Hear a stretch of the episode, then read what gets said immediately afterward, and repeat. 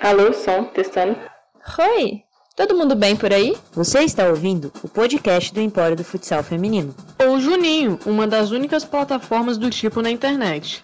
Aqui falaremos dos jogos, das notícias, da modalidade. Passaremos um pouquinho pela história. E é claro, vamos comentar uma ou outra polêmica por aí que não pode faltar. Então é isso.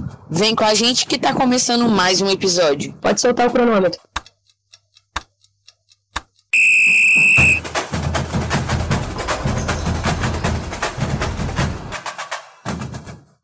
Fala galerinha, todo mundo bem? Bom, ano novo, né, gente? Feliz 2021 para todo mundo que tá nos ouvindo. Aqui quem fala é Tata Gotardo e eu tô aqui com a Ju Castro, a Neilinha, o Lucas, a Vicky e a Tati pra gente conversar um pouquinho sobre o que rolou no cenário do futsal feminino ano passado e o que, que a gente pode esperar de 2021. Uma galera que vocês já conhecem, mas eu vou passar a bola então para elas darem um oi e vocês conseguirem saber um pouquinho melhor quem que é quem. Júlia, manda um oi aí.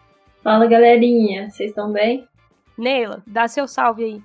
Salve ouvintes! Bom dia, boa tarde, boa noite, boa madrugada.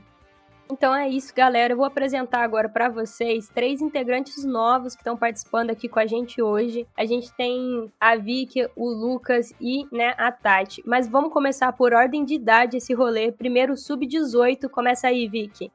Oi, gente, meu nome é Vitória, eu tenho 17 anos, sou da região de Taboão da Serra, São Paulo, apaixonada por futsal, assim como todo mundo que tá aqui hoje. Valeu, Vic. Vamos passar a bola então pra Tati. Tati, fala aí um pouquinho de quem que tu é. Oi, meu povo. Então, meu nome é Tatiana, mas pode chamar de Tati. Falar o nome inteiro assim parece que tá com raiva. É, eu moro em Lagarto, Sergipe, tenho 20 anos, mas algumas pessoas alegam que tenho 12, né, Neilinha? Estou cursando Educação Física na UFES e minha relação com futsal basicamente iniciou na escola, com os amigos, vizinhos. E desde então não larguei mais a bola. É meu amor todinho. E faço parte do projeto aqui na cidade do Lagarto, chamado Projeto Futsal Feminino Lagrense. Estou com elas desde 2018, participando de torneios. Inclusive já participamos do Campeonato Sergipano. E agora, né, vamos passar pro bendito fruta entre nós. Lucas, dá um oi aí, se apresenta. Fala galera, beleza? É, eu sou o Lucas, sou do interior de São Paulo, mas já estou vivendo em Londrina, onde eu me graduei há sete anos e sou treinador de futsal. Tô, tô aí há, há cinco anos na, na ousadia de viver do, do futsal, viver do, do que a gente ama e, e é isso. Valeu! Então é isso, galera. Aos pouquinhos vocês vão conhecendo toda essa galera nova que chegou aí para a equipe, para fazer parte do time e trabalhar junto com a gente. Mas indo então para nossa pauta, o tema de hoje, né? Vamos discutir o que foi 2020 e o que, que a gente espera de 2021. Bom, eu acho que tá todo mundo cansado de escutar o quanto que 2020 foi atípico, né? A gente teve uma pandemia, um rolê absurdo que ainda tá rolando, mas ainda bem, vem vacina e a coisa toda começa a mostrar que tá nos primeiros passos aí para chegar pro fim.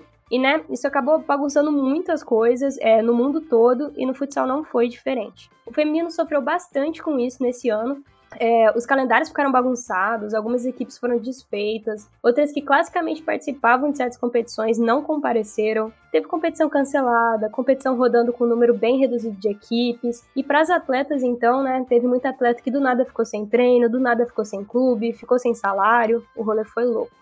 De competição, nós tivemos a Liga Nacional de Futsal Feminino, a Copa do Brasil, a Supercopa, a Taça Brasil, Rolaram alguns estaduais, mas nem todos. Alguns que rolaram foi, por exemplo, o paulista, o catarinense, o gaúcho, o paranaense, o mineiro. E de grande impacto, a gente teve tanto a Libertadores quanto o Campeonato Brasileiro cancelados. Mas bom, vamos comentar então com um pouquinho mais de detalhes esse nosso 2020 aí.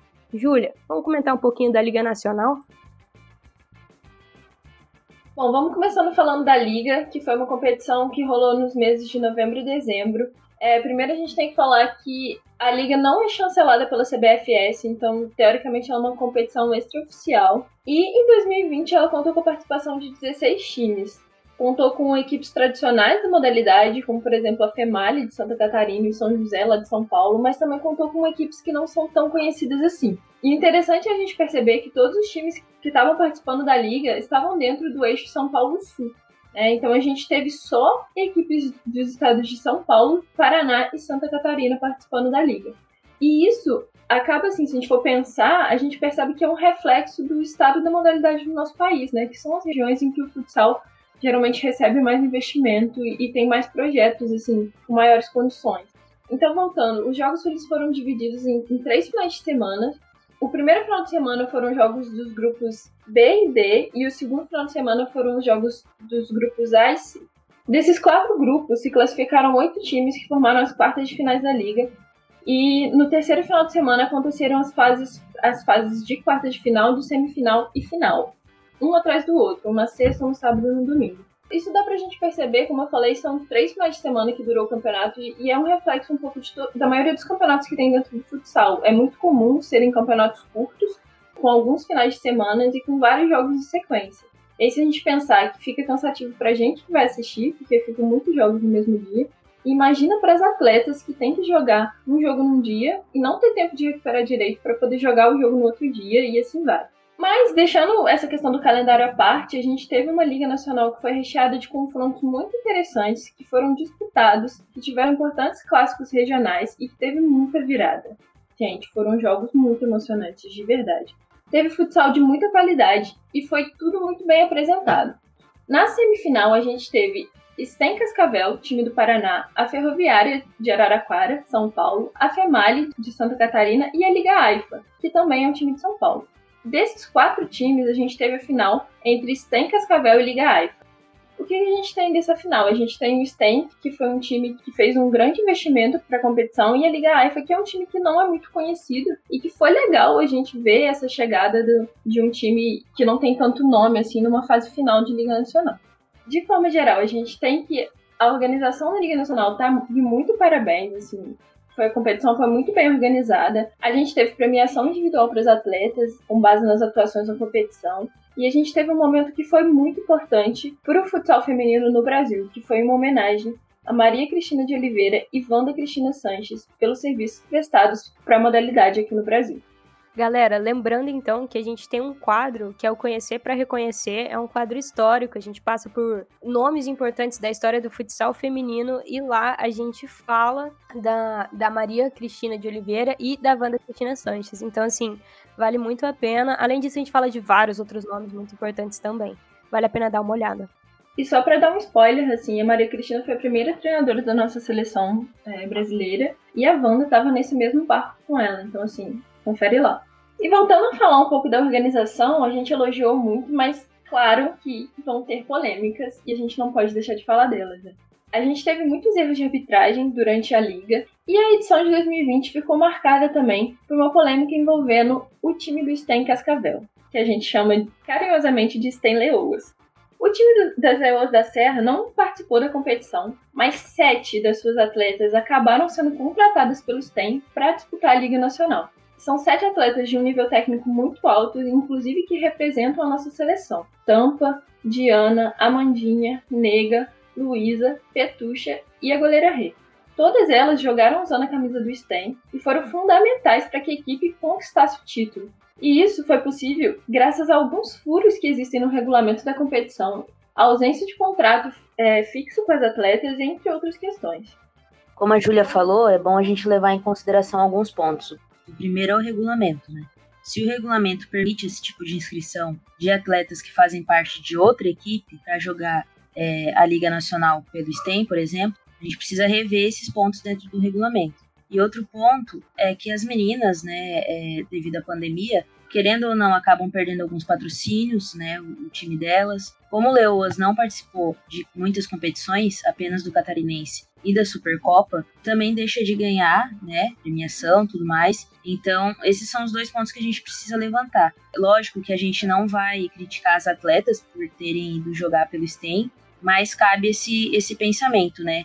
Tanto de rever o regulamento da liga, quanto de rever as condições para essas atletas durante uma pandemia, né? Porque elas receberam para jogar pelo STEM e provavelmente é um dinheiro que ajudou elas até num ano tão difícil como foi 2020.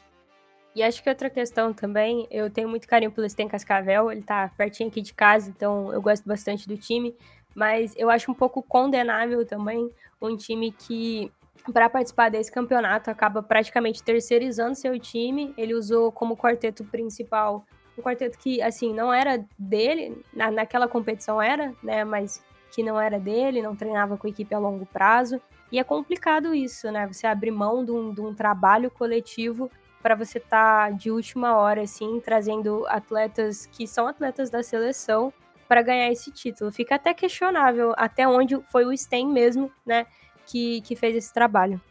E, e só para encerrar, talvez, esse assunto, assim, pensando pelas atletas, como já foi mencionado, que também queriam participar de uma competição nacional, que eram as atletas que já estavam no time do Stein e, e que chegaram lá, muitas nem entraram em quadra, e passado três, quatro dias já tinha jogo no Paranaense. E assim, vendo do ponto de vista do treinador e de um processo a longo prazo, quão prejudicial é isso, né? Sendo claro, como todos já disseram, que de forma alguma as atletas são as culpadas, mas que a, a forma como é gerido e como é tratado a atleta em questão nessa situação é de uma forma, assim, bem antiética, digamos. E agora, então, né, vamos falar de mais uma competição, a Copa do Brasil. Lucas, fala aí pra gente. Então, tá, tá. A Copa do Brasil é uma competição organizada pela CBFS, cujo objetivo é participar em clubes de todos os estados. Porém, isso nunca aconteceu dentro da modalidade feminina. O campeonato tem quatro fases, ida e volta, né, mata-mata, e a equipe campeã garante vaga para a Supercopa de Futsal. O planejado nesse ano que se passou era a edição contar com 17 equipes de quatro regiões do Brasil. No entanto, por conta da pandemia, ocorreram algumas desistências. Com isso, a edição desse ano contou com três equipes e apenas a região norte não teve representantes. O início ocorreu atrasado, apenas em outubro, por conta do calendário especial. A competição contou com equipes fortes, muitos confrontos disputadíssimos e a final ficou para ser disputada entre Tabuão da Serra e a DEF e quem levou a taça para casa pelo segundo ano seguido foi Tabuão da Serra, garantindo assim a vaga na Supercopa de 2021. Lembrando que o segundo jogo da final teve transmissão na, na TV pela Band Esportes. Falando um pouquinho mais da Copa do Brasil, o ADEF enfrentou o Barcelona, aqui de Aracaju, na semifinal, em dois jogos emocionantes com belos gols. E o Barcelona é uma equipe muito forte aqui no estado do Sergipe, Inclusive, participou de outra edição da Copa do Brasil, enfrentando Taboões da Serra. Então, queria falar no aproveitamento do Taboão da Serra na Copa do Brasil, que disputou oito jogos com seis vitórias, dois empates e um saldo de 35 gols. Teve um aproveitamento de 83,3% e contou com grande parte da artilharia do campeonato do elenco do Taboão da Serra. E como já foi falado sobre a liga, tem um, um textinho também lá no Planeta do, do, Futebol Feminino. Então quem quiser dar uma lida lá, é só jogar lá no Google que vocês encontram. E vamos falar agora então da Supercopa. Tati, manda aí. A Supercopa, que é um torneio criado pela Confederação Brasileira de Futsal também, foi criado em 2018, em que os campeões da Taça Brasil e da Copa do Brasil dos anos anteriores se enfrentam. Em 2020, a disputa ficou entre Taboão da Serra, campeão da Copa do Brasil de 2019, e Leoas da Serra, foram as campeãs da Taça Brasil de clubes em 2019. A primeira partida ocorreu em São Paulo em março, antes da paralisação pela pandemia, e a volta em outubro, as duas com transmissão do Sport TV. Leoas venceu as duas partidas e sagrou-se a grande campeã. O vencedor da Supercopa garante vaga na Libertadores de Futsal. Com o cancelamento da edição de 2020, a CBFS pediu em ofício para a Comebol duas vagas para a edição de 2021. Caso consiga, as Leoas estará classificadas direto. Caso contrário, a campeã da Supercopa 2020 enfrentará de 2021 na disputa pela vaga. E uma questão legal aí, né, apesar da gente ainda estar tá falando sobre o que, que já rolou em 2020, é, é essa questão do que pode rolar em 2021, né? Se a gente conseguir duas vagas, ia ser bem legal, ia ser um negócio bem interessante de ver aí. Então, pode ser que aconteça, né? Vamos ver. E agora, então, seguindo aqui, vamos falar do que, que a gente espera para esse ano que está começando. Então, né, acho que o que a gente mais espera para 2021 é que a situação da pandemia se normalize, que a gente possa ter primeiramente a segurança das atletas, né, em quadra, as comissões técnicas, da arbitragem e tudo mais, para daí depois a gente pensar em torcida e toda aquela atmosfera que, que há no futsal, né, por ser dentro de uma quadra. Vale a crítica aqui que muitas competições femininas foram canceladas, inclusive a Libertadores, mas o mesmo não aconteceu em competições do masculino. Então a gente fica pensando, poxa, o coronavírus ele escolhe só mulheres, né? Então fica aí a minha crítica Fica o meu pedido também para que as confederações e federações olhem por esse lado também. Não vejo que, que há uma diferença né, de, de competições masculinas e femininas, então acredito que o investimento na nossa modalidade já começa por aí, né? Vai cancelar uma, cancela a outra também, porque o vírus está aí para homens e mulheres.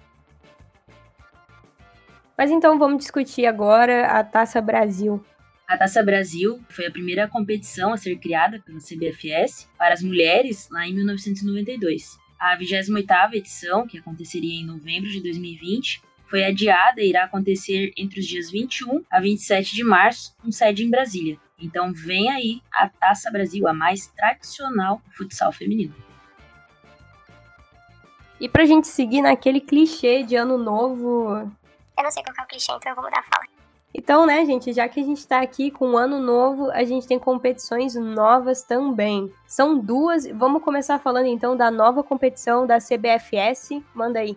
Então, né, a CBFS veio com novidade nova pra gente, que é um novo campeonato que eles chamam de Novo Futsal Feminino Brasil. A ideia desse campeonato é a gente ter uma competição que tem um calendário mais extenso dentro do futsal feminino, né? Permitindo assim que, que as equipes se planejam, que os contratos das atletas tenham é, uma maior duração e que a gente possa desenvolver um pouco mais modalidade. Para isso, o que a CBF pensou? Em reunir 12 equipes e fazer quatro etapas de campeonato é, a primeira seria todo mundo contra todo mundo em jogo simples, e a partir daí teriam quartas, semi e final em jogo de ida e volta entre as equipes que passarem. A CBFS resolveu dar prioridade na inscrição para participar do, da nova competição às equipes que tinham participado já da Liga Futsal Feminina que foi uma competição que ocorreu entre 2005 e 2014 e era a principal do calendário do futsal feminino naquela época. Então, as equipes que participaram dela e que hoje ainda estão em atividades vão ter essa prioridade, junto com as equipes que participaram da Copa do Brasil de Futsal Feminino.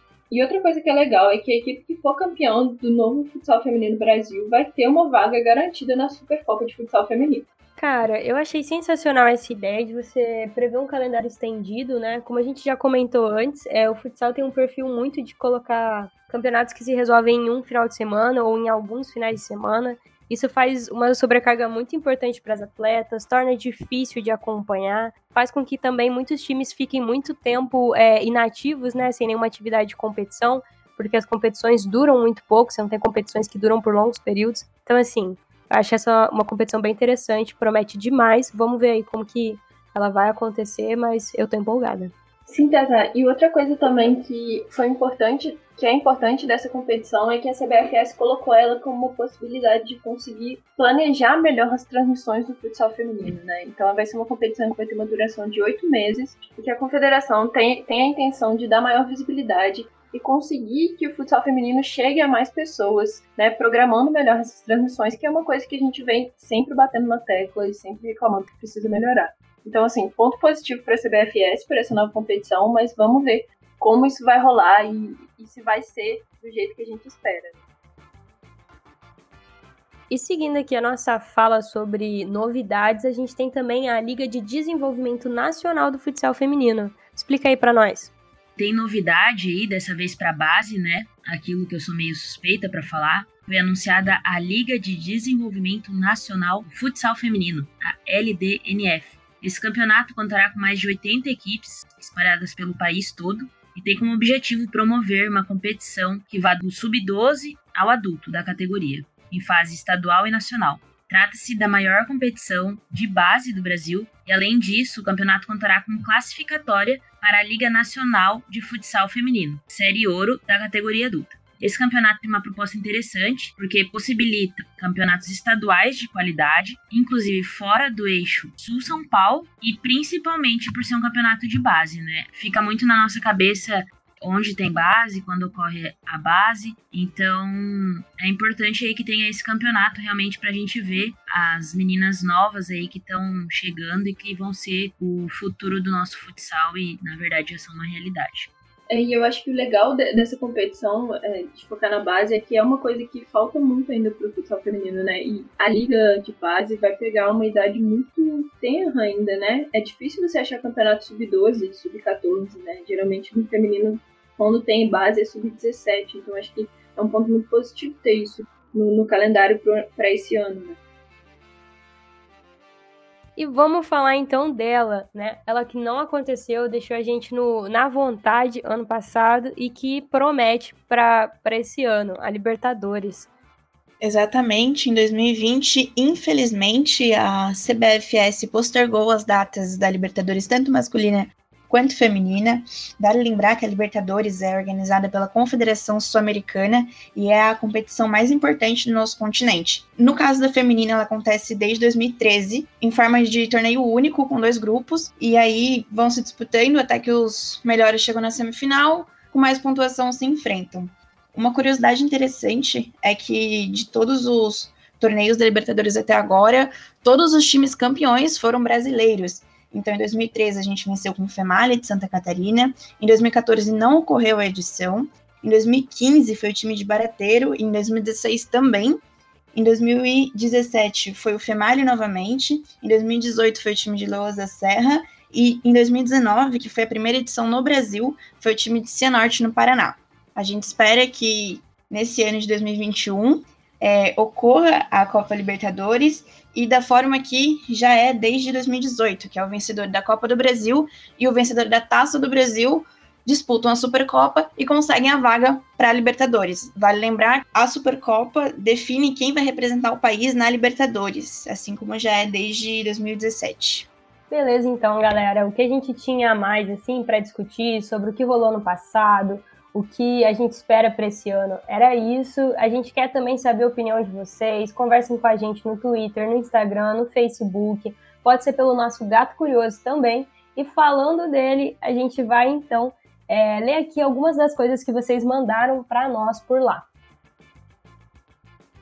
A gente prometeu que ia responder todas as perguntas aqui no episódio. Acabou sendo muita coisa e muitas coisas que a gente queria conseguir abordar um pouquinho melhor. Então, para melhor responder vocês, a gente deu uma filtrada, a gente vai deixar aqui um conteúdo é, mais descontraído, mais da zoeira mesmo, e a gente vai responder os conteúdos mais específicos, as perguntas né, mais importantes, mais teóricas, assim, é, por vídeos no, no Instagram e no Twitter. E, bom, enfim, eu acho que assim a gente consegue conversar um pouquinho melhor. E aí, gente, vocês estão preparados? Equipe, vocês estão preparadas para escutar o que tá vindo aí? Não. Eu não tô, hein? Já dizia minha mãe. Não. Tudo pronto para dar errado. Bora então. Cara, eu acho que aconteceram algumas, algumas cantadas insuperáveis do episódio anterior, mas hoje a gente tem umas também muito boas. E eu vou começar aqui então. Neila, essa aqui é para você, ó. Uma pessoa mandou assim, ó. A Ranger Azul pretende assistir algum jogo da base feminina de Joinville depois que a pandemia estiver controlada? Claro, claro. Pretendo ver sim, né? É importante apoiar as meninas da base, principalmente as meninas da minha cidade. Já acompanhei elas ano retrasado e sempre que puder eu vou, vou acompanhar. Inclusive tem amiga minha lá. Beleza, Neilinha. Eu não sei se foi só na amizade não, mas enfim, vamos prosseguir. Alguém mandou aqui. Alô, Tatá, me chama de vacina e marca logo o nosso rolê no dia D e na hora H. Eu nunca te pedi nada, poxa. Então, né, o que, que eu vou falar? Eu acho que eu sei quem mandou, e aí nesse caso já tem dia D, já tem hora H, então assim, sem essa, cara. Eita! E a próxima aqui, então, para ela que não tá presente nesse episódio, mas que não deixa de fazer muito sucesso, né, com os nossos ouvintes, Bárbara. O seu sorriso é golpe baixo. Eu não sei quem mandou, mas a Bárbara tem um sorriso muito lindo mesmo. Acho que todo mundo do Empório vai concordar. Orgulho da Júlia Odonto. E uma próxima pessoa falou aqui: Júlia, eu vi que você ia fazer o Enem e fiquei pensando, maior vontade de fazer um neném contigo. Meu Deus, gente. Mas o quê? Gente, as pessoas, elas assim, elas não vêm devagarzinho, elas vêm com os dois pela porta de uma vez. Né? Do nada constituir família, né, cara? Mas enfim. Juninho 2.0. Alguém manda aquela figurinha? Ouvintes, calma. Ouvintes, calma. Então a próxima aqui, alguém falou. Tá, tá, papo sério agora. A vacina pode até deixar a gente imune ao corona, mas ao seu charme e a cara de brava é impossível. Então, né, eu tô ligado que a pessoa que mandou isso aqui tá me zoando, porque aparentemente eu não tenho cara de braba, isso foi algo que eu acreditei que eu tinha há muito tempo, mas, né, parece que eu sou, na verdade, uma pessoa levemente inofensiva com 1,57 de altura. Mas tudo bem, acontece, de qualquer forma, muito obrigada. E aqui, né, não perdoaram nem as novatas. Tati, se você me der uma chance, podemos fazer um império do amor melhor do que o Adriano e o Wagner Love fizeram no Flamengo de 2010. PS, não sou o rolo dela, mas facilmente ocuparia esse lugar. Foi Deus, foi eu de novo. Gatilhos. Polêmica, né, gente? Golpe baixo, hein? Então tá, Tati, mas assim, nem, nem respira muito não, que a próxima é também a sua. Alguém mandou assim, e eu gostei muito dessa. Tatiana, você não é a toca da Tobin, mas não sai da minha cabeça. Por favor, gente, a, a Tati, ela tem 12 anos, sabe? Assim, por favor, antes de, de, de darem em cima dela, manda um currículo pro Empório, tá? A gente vai avaliar. Depois a gente pensa na possibilidade, tá? Não, não é assim, não. Tem que chegar, tem que chamar para jantar, entendeu? Pedir autorização das mais velhas do Empório. Não tem esse negócio, não, assim, de vir aqui chamar nossas meninas pra, pra esses negócios aí que vocês ficam falando aí. Não pode, não, hein? Cara, eu achei sensacional. Eu, eu gostei demais dessa, velho. Pelo amor de Deus. Então tá, galera, de cantada era isso. E agora vou pedir a opinião da galera que participou aqui hoje. Alguém mandou assim: qual que é a parte mais difícil de gravar um podcast? Para mim, eu vou dizer que é seguir a pauta, gente. Seguir pauta é muito difícil para mim. Mas e aí, e vocês? O que, que vocês acharam? O mais difícil de gravar um podcast é conseguir fazer o Craig entrar na conversa. O mais difícil de gravar um podcast é todo mundo falar sem travar e sem, né? Tudo fluir bonitinho assim. Eu acho que o mais difícil de gravar um podcast deve ser editar o podcast. Lucas, você acaba de ser promovido dentro da equipe do Empório, porque realmente sim, editar esse negócio aqui, cara, pelo amor de Deus. Mas tudo bem, né? Por uma boa causa. Você foi promovido de membro para membro, parabéns. Ótima promoção essa aí, só vi vantagem. Então, gente, é isso. Um beijo. Eu quero agradecer a atenção de vocês até aqui. Por favor, continuem interagindo com a gente, que a gente ama. E, de novo, né, parabéns na criatividade pelas cantadas, galera. Pelo amor de Deus. Valeu, galerinha. Até o próximo podcast. Tchau, tchau, gente. E até o próximo podcast. Falou, galerinha. Até o próximo episódio. Valeu, gente. Até a próxima. Tchau, galerinha. Até o próximo episódio. Tamo junto. Valeu por ouvir até aqui. Beijo.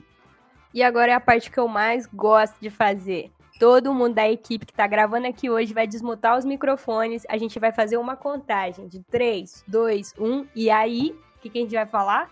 Eu não lembro o que a gente fala, gente. É até mais Empórios? Vai ser até mais Empórios. Então vamos lá, Vicky, Tati, Neila, Ju, Lucas, todo mundo desmuta aí. Vai ser até mais Empórios. Então vamos lá, Vicky, Tati, Neila, Ju, Lucas, todo mundo desmuta aí. Até, Até mais. mais, mais, mais. mais.